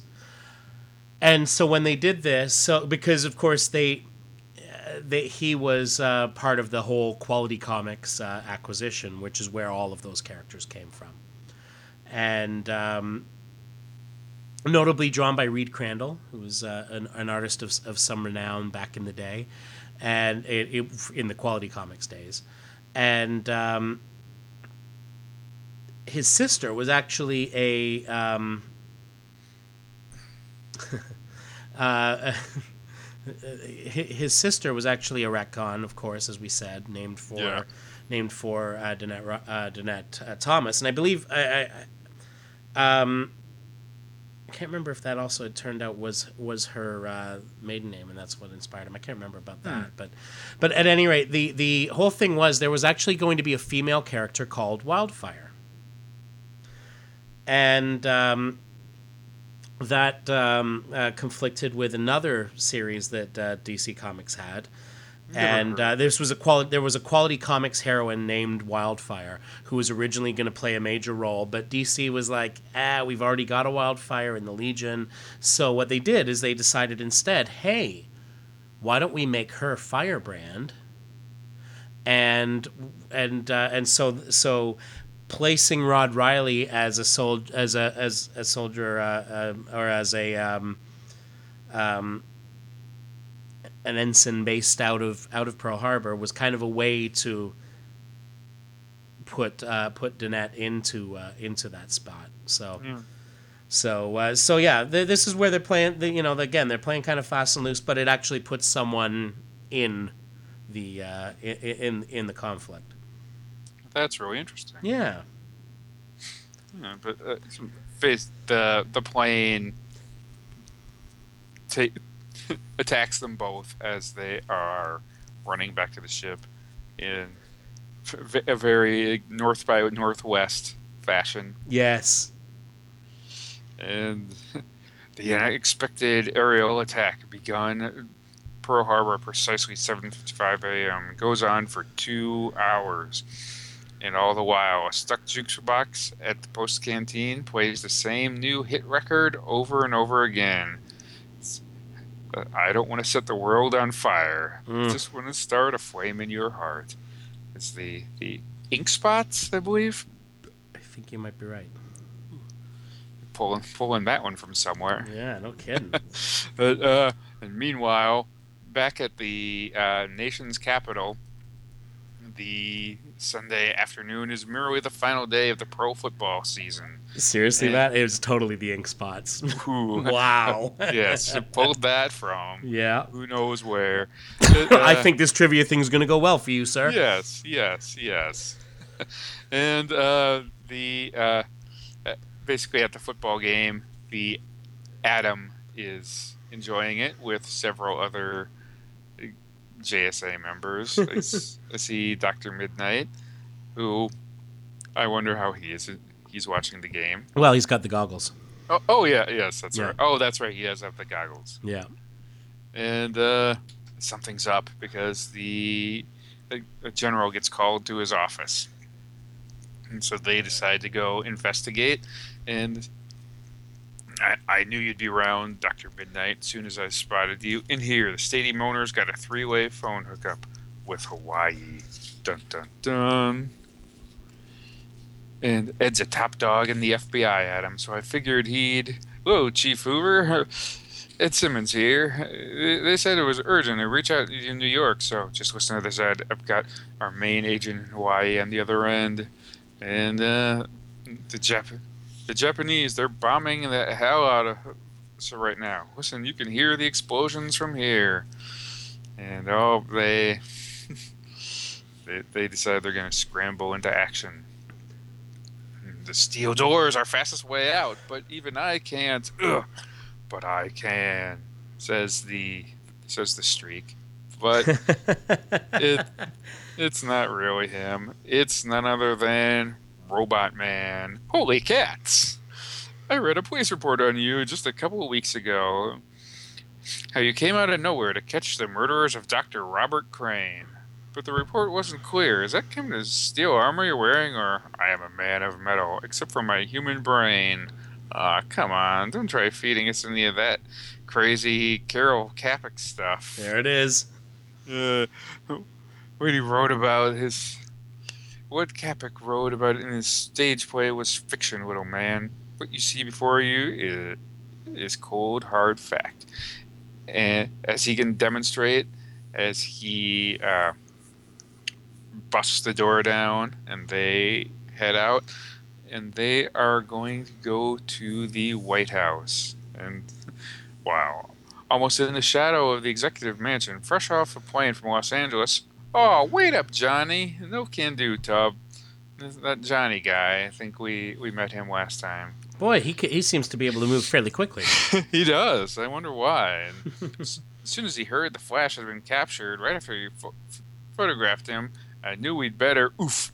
He runs into Libby Lawrence, eh, the famous radio war correspondent, and now that we know about me, who are you? You may be dashing, but you're not Cary Grant. because we live in the 40s. Yes, and they do uh, exposition again, stuff we know, and they decide that they're going to pool their resources. And hey, sorry, but I never help a rival, though I guess I can't stop you from tagging along. And boy, if this dame knew she was asking Johnny quit the trail behind her, what a dame, right? Well, yada. Mm, yeah. That's not, however, what the man who is secretly called the so-called King of Speed is thinking. Now, now there's my idea of a reporter and of a woman. Wabba boom. and, uh, poor kid, from what I hear, she's been through hell the past couple of years. First, when the Nazis attacked Poland. why let was... why let me take a moment to think about her entire history. yes, yes. Her father was killed in Warsaw by a falling bomb. Later, she had to flee. Uh, first Holland, then France, when both those countries fell to the Germans. She was even at Dunkirk and only escaped by swimming the Channel, uh, England. In a full suit, from the looks of it. Right, exactly small wonder the whole free world reads her column and listens to her on the radio. Mm-hmm. Yeah. of course, I'll still scoop her if I can. And they then see uh, the Atom and Dr. Midnight, but who's that carrying him? Eh, don't worry about it. And then, uh, uh, that's something, Johnny Opal. Famous Libby Lawrence just giving up like that, huh? Johnny, hey, where'd everyone go? And poor Tubbs. Poor Tubbs. Will he ever win? Nope, he will not. And then Johnny recites the speed formula. And uh, meanwhile, in, in the bushes, uh, Libby turns into Liberty Bell. I may not have any fancy powers, just a belt buckle carved from the real Liberty Bell that sometimes gives me an adrenal rush. But at least I Hold it right there, girly. And it's like, wait a second, don't you already know all this? Why are you thinking that way? uh, you're na- you're not on the list, so unless one of the Justice Society vouches for you, we can't. And she, if that's the credential you want, boys, will the Flash do? And by the way, the lady's with me. The the Flash. I thought he disappeared. And uh, hey, you're Johnny Quick. Because uh, they they pulled a fast one. Get it? Yes, haha, and uh, they all more people meet up, and they go in to meet with the president. And uh, where was I? And uh, the plastic man's uh, checking everyone out. And, uh, nice to know, but fast talker here, and I'm definitely not a pair. Uh oh. Look, you two, I don't want to sound rude, but the rest of us have urgent business, and no. You look, Dr. Midnight, much as I admire you JSA boys, especially the Flash. If the White House needs fancy heroes with fancy powers, I'm as much an American as any of you. Got it? Got it quick. And, uh, yeah, yeah. Talk about the exposition. Yeah, yes. And then they all go in to meet with the president. Good afternoon, my friends. Forgive me for not rising to greet you or even smiling. Mr. President, uh, the, I see you of the JSA have been joined by a few other loyal patriots. So why don't we get right to the point? For those of you who don't already know, gentlemen, I've just learned Japanese have attacked our military bases at Pearl Harbor, Hawaii. What? I think we we were all suspecting something, sir, but what about Guam, Wake Islands, the Philippines, and some other islands that I know? Yes. So far as we guess, all those bases will be under attack almost momentarily. Let's get cracking, right? We can be there by. No, my friends, I've not called you here to send you overseas, at least not yet. Then may we ask why? Surely, when you tried to contact us last night, yes, then it was my intention to ask you to rush to the Pacific and stand by to repel such a dastardly assault. But now your country has need of you, all of you, in a far different way. I want you of the Justice Society to mobilize every one of this nation's com- costumed heroes, men and women, into a single powerful unit, a sort of all star squadron, so to speak. I'm responsible to no one but myself if that's what you think best, Mr. President, but I do. You see, you mystery men are one of America's greatest natural resources, which we must husband carefully for the coming struggles with the Nazis. The Nazis, but surely we'll be fighting the Japanese first, won't we, sir? Not according to my sources, Dr. Midnight. I've heard rumors of a secret accord with the the British. Uh, he says we must uh, achieve victory in Europe first. Either way, sir, but what about the. I'm not exactly a free agent. You, plastic man, will s- serve as FBI liaison. uh, I'm a robot man, Mr. President. May I ask, what about the rest of us? Uh, I'm asking U 7 to fly without delay to the west coast. We don't believe the Japanese have the naval strength to attack the mainland, but at this point, we obviously can't afford to take any chances. We intend to find that for ourselves, sir, and soon. I wish I, I wish I could su- suggest how last night's capture of so many JSA members tied in with this sneak attack, but alas. May I use your phone, sir, before we go? And be my guest, little lady. Even the president is pandering. Yeah. My code name is Liberty Belle, Mr. President, and for reasons far too complex to go into just now, it's to everyone's benefit that I place this call to Philly. Wait, Time where the where the Liberty Bell is? Oh, it can't be a coincidence. Tom Revere here. Ah, Mr. Liberty Bell. Ah, yeah, whatever you say. And he rings the bell at Independence Hall, and and uh, it has a the ringing of the bell has a reaction with Liberty Belle, and she gets fully charged by the sound of the bell ringing. Of course, she does. and then they all head off to the the west coast. And hours later, night comes to the city called San Francisco. And some miles out to sea, so does something else. At first glimpse, Gasp. it might be an enemy submarine. Below the moonlit surface is a giant vessel, fully the size of a small aircraft carrier. Not too long ago, the swift craft was the hidden heart of an artificial volcano. Oh no! Launch all zeros, and now plane after watertight plane is hurled from the subsea supership, which, with the symbol of the rising sun on its wings and sides, you'll not succeed in your dev- devilry, varlet. On the contrary, my dear Justin, December 7th, 1941 shall be remembered as the hour of Degaton's triumph. This day will live as a day of infamy, not only because of the attack on Pearl Harbor, but because this will be the night the American mainland was attacked likewise by a foe who has already conquered time and means to conquer a planet as well. Dun dun dun. Yeah. Yeah. Oof, that that was an issue.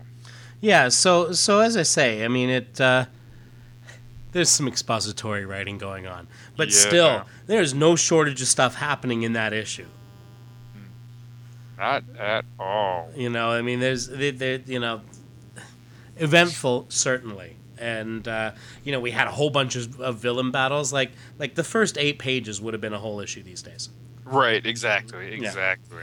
So, for anyone excited about the the history of of DC Comics, um, this stuff has a lot of it.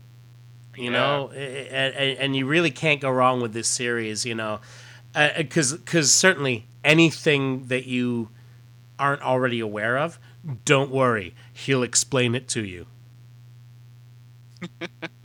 And, you know you'll you'll get it all covered but but you but seriously i mean it's a great way to uh to sort of learn of, of the background of a lot of these characters because it all gets explained and Right. you can buy them on Comixology, and that's fine and all. But I would really recommend, a- a- and you can get them in the showcase as well. And the showcase is awesome. But here's the thing: check out the, you know, if you can find the issues, you know, grab them up because you can get them cheap. Oh yeah. And- if and read- pay read- more than a dower. Oh, yeah, that's yeah, it's madness. Um, uh, you know, certainly in the in the early '90s, they were going for a, for a, for a decent dime, um, and, and you know, late '80s, early '90s. But now you can get them dirt cheap, and uh, it's worth getting because um, in the in the letters page.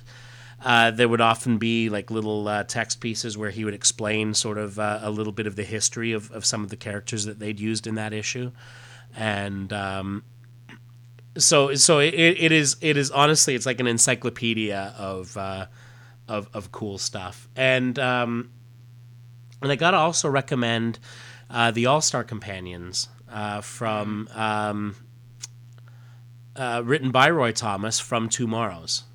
Um, uh, eh, well worth you know as with anything they do, well worth checking out because there is a complete um, and and I mean an ex, and it's an ex, absolutely exhaustive resource of yeah. all of the you know it's like like I think four volumes. I think fourth is the only one I've got to get. I, yeah, I think you're right that it's four volumes. Um, Yeah, and and so and it covers everything from the early issues of All Star Comics right up through um, uh, through to all of like Infinity Inc., uh, Young All Stars, All Star Squadron, all of that stuff.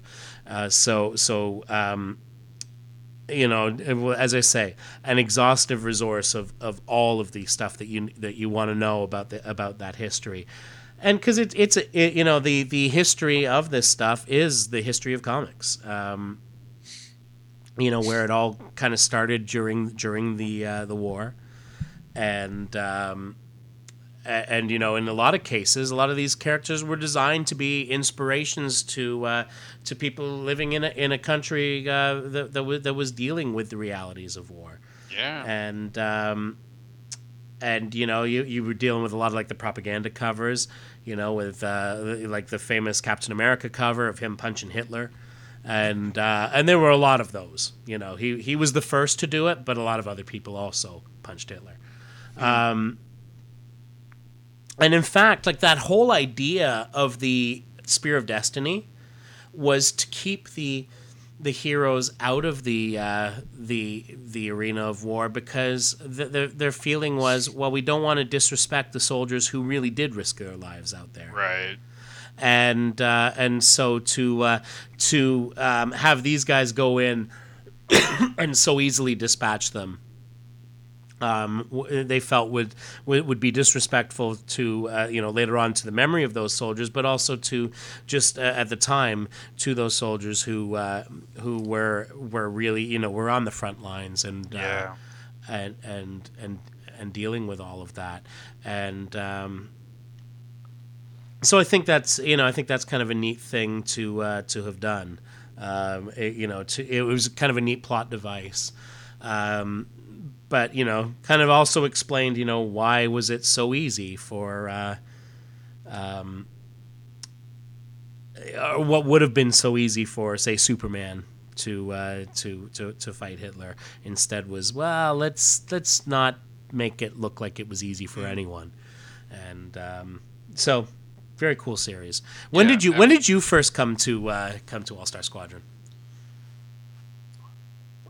I it was one of those series that I had always heard about, but I never picked it up. Yeah, I think I picked up the the first issues of it. I picked up were probably in the late '90s when I was starting to pick up as many of the Crisis crossovers that I could Yeah. find when the back issues for them were becoming more affordable. Yes, and that uh, that story around is it issue 50 somewhere around there is the or pr- probably the first issues i then picked up and then i enjoyed them and went back and read Issue fifty is one of the Crisis crossovers, and it's where they fi- where uh, Superman fights Mister Mind's Monster Society. Yeah. Yeah, that's it. I'm, I'm looking at my comic database, and oh, I think I, I, I think I miss, and that I picked th those issues up, fifty through uh, fifty six, Mm-hmm. and then I think the next issues I picked up were uh, issues 25 and 25, 26, and 27, which are, of course, the first appearances of Infinity Inc. Sorry, which issues? Is it 25 and 26? I think you're right. Yeah. Yeah, that makes sense because um, because if the crisis was going on around issue fifty, um, and Infinity Inc. was about eleven or twelve issues in by the Yeah. time uh, by the time that that happened. And actually, I have an easy way to find out.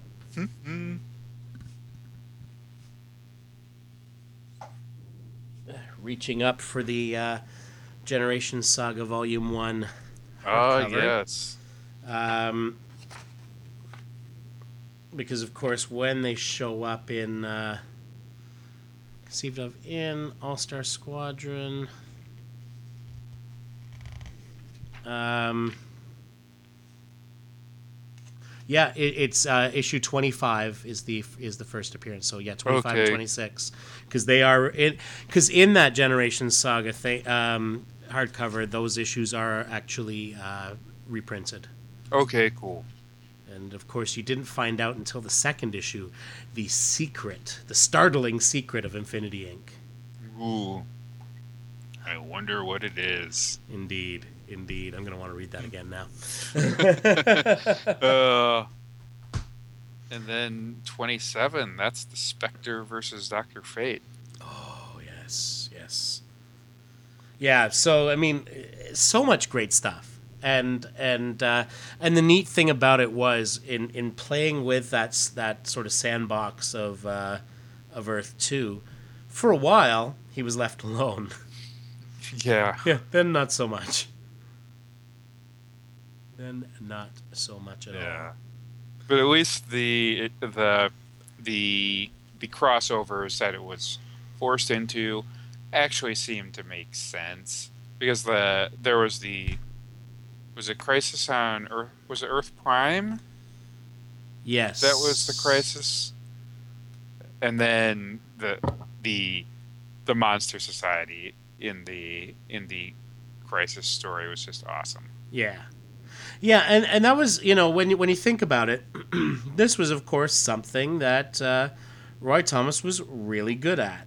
Was, you know, doing that whole thing of, um, hey, uh, you know, I've got to I've got to explain some wacky stuff going on, but but that's what I do.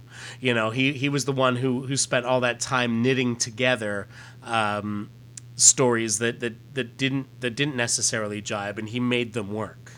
Right, Uh, exactly. you know, so so so f- for him, that was just well, this is what I do. I figure out how to make uh, weird continuity stuff come together, and um, and you know, hey, in, in, in you know, if, if in only a, in only a few years, he would really get to uh, to put that to the test. Um, but I think he did a pretty admirable job, all things considered. yeah, absolutely. and um, yeah, yeah, I'm definitely gonna want to read that stuff now. I've, I've, I've kept that, that that Infinity Inc hardcover out because it's been a, wh- a little while since I've read it, and uh, while I vividly remember the uh, the early issues of um, of Infinity Inc. it's just neat again to uh, to read that J- that uh, All Stars those All Star Squadron issues because Yeah. uh, um, it was it was a really cool storyline at the time. So. Yeah. How long? And the first that the this the storyline that we're talking about that goes on what four issues? Something like that. Um, yeah. So we've got. Let's I don't think I have ever actually read the conclusion of that story. Yeah. So we get the um, the next issue, which which uh, announced you know that you could see the film Superman two. Um, That's was funny. I've never seen garbage eating garbage. um, was a, uh, a a Joe Kubert uh, cover. Oh, nice. Yeah, and uh, he would do a lot of the the uh, covers on on this series, at least in the first little bit of the run, um, including the one that's actually uh, I- issue number seven, which is the one they used as the cover for the showcase. Um, so yeah, the battle for, over San Francisco would be the next issue. Uh, issue three is a Buckler and Giordano cover, which uh, shows Degaton having them fight Grundy. Um, number four uh, is the has the actual JSA, so you know you get, but you get like um, them fighting against the All Star Squadron, you know, like you do. Uh, so you got the Spectre zapping um, the A- zapping Al Pratt, the Atom, which you know normally would mean Atom is paste. Um, uh, Doctor Fate zapping Johnny Quick. You've got the Thunderbolt fighting uh, um, Hawkman, and Green Lantern fighting uh, uh, Doctor Midnight, and Wonder Woman punching Liberty Belle. Superman kicking Robot Man. Um, so I think you know we're still into that story. Uh, we've got um, um, them fighting over uh, over the Statue of Liberty with Firebrand on issue five. Um, uh, you know, again, this is the days when when covers had a lot of stuff. So actually, that that story might have just been that first three issues, um, or probably the four, probably the four. Um, so yeah, because issue four is when they're fighting the Justice Society, and um, so it is. It is seeing the carnage left in the wake of the ac- attack on Pearl Harbor, and uh, they decide to take the fight directly to the Axis powers. Then um, in the next, and then in issue five, the Justice Society disbands. So. Um, yeah, so a lot, lots of neat stuff going on. Of course, the headline was the Justice Society disbands uh, in issue seven, uh, which is when they went to stop Baron Blitzkrieg from Oh, yeah. assassinating Churchill, which was so cool. Um, and we would, of course, see uh, Commander Steele show up, and um, God, just just like that that first dozen issues, just all kinds of crazy stuff you know so much so much great uh, great storytelling in that and just so much like so much happened you know and that's the that's the really neat thing is that it was that there was you know that it they they just there was no shortage of things going on and you know these characters went through a ton and uh, you know I was being glib about uh, about uh, um, Danette Reilly and Sir Justin, of course, they would later marry, as would Right. Libby and Johnny, and um, uh, you know there was a, a lot of lot of stuff going on here. So very very cool. Yeah, there's some interesting stuff that happens towards the end of this series. Oh yes. Well, again, when he started really having to tap dance and uh, Hmm. you know bringing all this stuff together. So Yeah. Well, he did what? Yeah. He did a good job. Yeah, absolutely. I mean, when you look at it, between Young All Stars and All Star Squadron, you know that's that's well over ninety issues. Like so, thirty-one and the sixty-seven. So so yeah, like nearly hundred issues of of All Star Squadron. Add to that another fifty odd issue, fifty-one issues of Infinity Inc. Yeah, and that that was Infinity Inc. That was also that was also some of it was written by Dann Thomas, wasn't it? Uh, They they co-wrote and and and mm, I don't know. I think most most of what they did they both wrote together. Okay. And by that point, she was also co-writing um, Young All Stars with him, and, Yeah. and and had been co-writing All Star Squadron toward the end of that run as well. Um, you know that was and, and and it was great because you know she was a big fan as well, and so a lot of that stuff kind of all played together. Yeah, and some of that stuff we're still feeling today. The especially like the Sandman stuff Oh yeah. that came in. Yeah, like like they set up a, they set a lot of things in motion that got picked up by writers later, um, and that that was really out of a out of a just a, a huge respect for the material, Yeah. and um, and it was kind of like yeah. So Roy Thomas, you know, added this in in All Star Squadron, and so so later we would see that stuff get picked up on uh, by guys like Geoff Johns in uh, in the JSA series, you know, and and that's not to exclude what uh, what what Robinson and um, and Goyer also brought to that series. You know, much of which was inspired by things that um, that Thomas was doing in Infinity Yeah. Inc. in All Star Squadron, and then of course Robinson in um, you know in the Golden Age. Yep. First off, you know, it was a huge love letter to to the stuff that uh, that Roy Thomas had done. Absolutely. Followed by what he, you know, in in Starman, he he picked up on a lot of these things that got developed in that series. Yeah. And of course, we also get Mr. Bones. Mr. Bones, yes, out of Infinity Inc. And so, yeah, yeah, you know, this guy that you saw in issues of uh, of Manhunter and um, Uh, what is? uh, Chase, Chase, Yeah, Chase. And was he in the Checkmate series? yep, yes, he was, and uh, and and and you know, I think, and there is of course a new Fifty Two version of him, and I can't remember which series he showed up in there, Oh, I did not know that yet. or maybe I'm wrong. Y- uh, he, he could be. I'm not reading every new 52 book.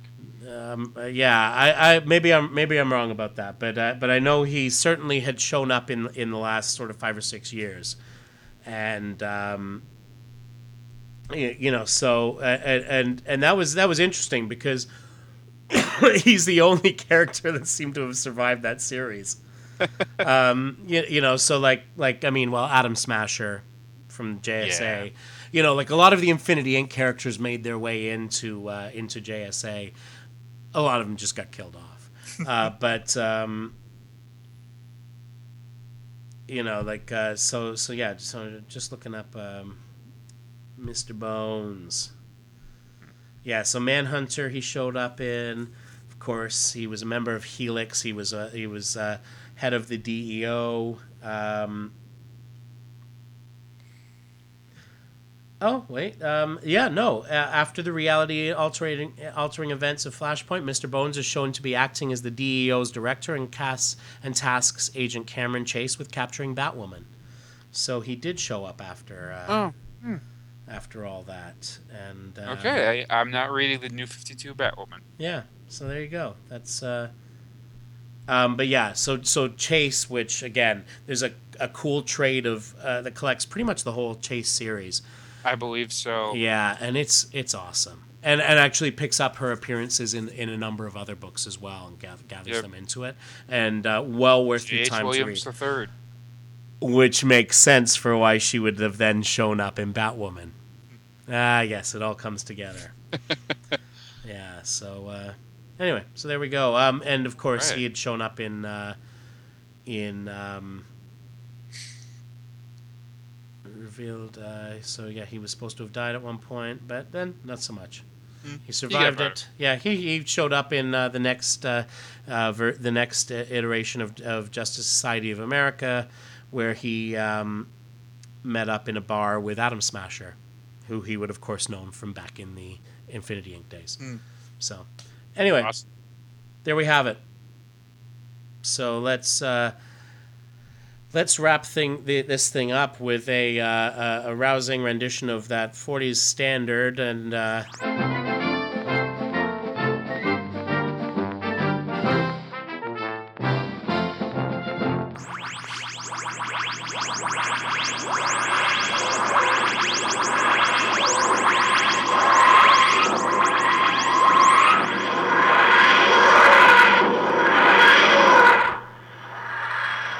And that, of course, is the entire leaked plot line of the Legion of Superheroes Convergence series. Wow. You've heard it here. We will we will never speak of it again.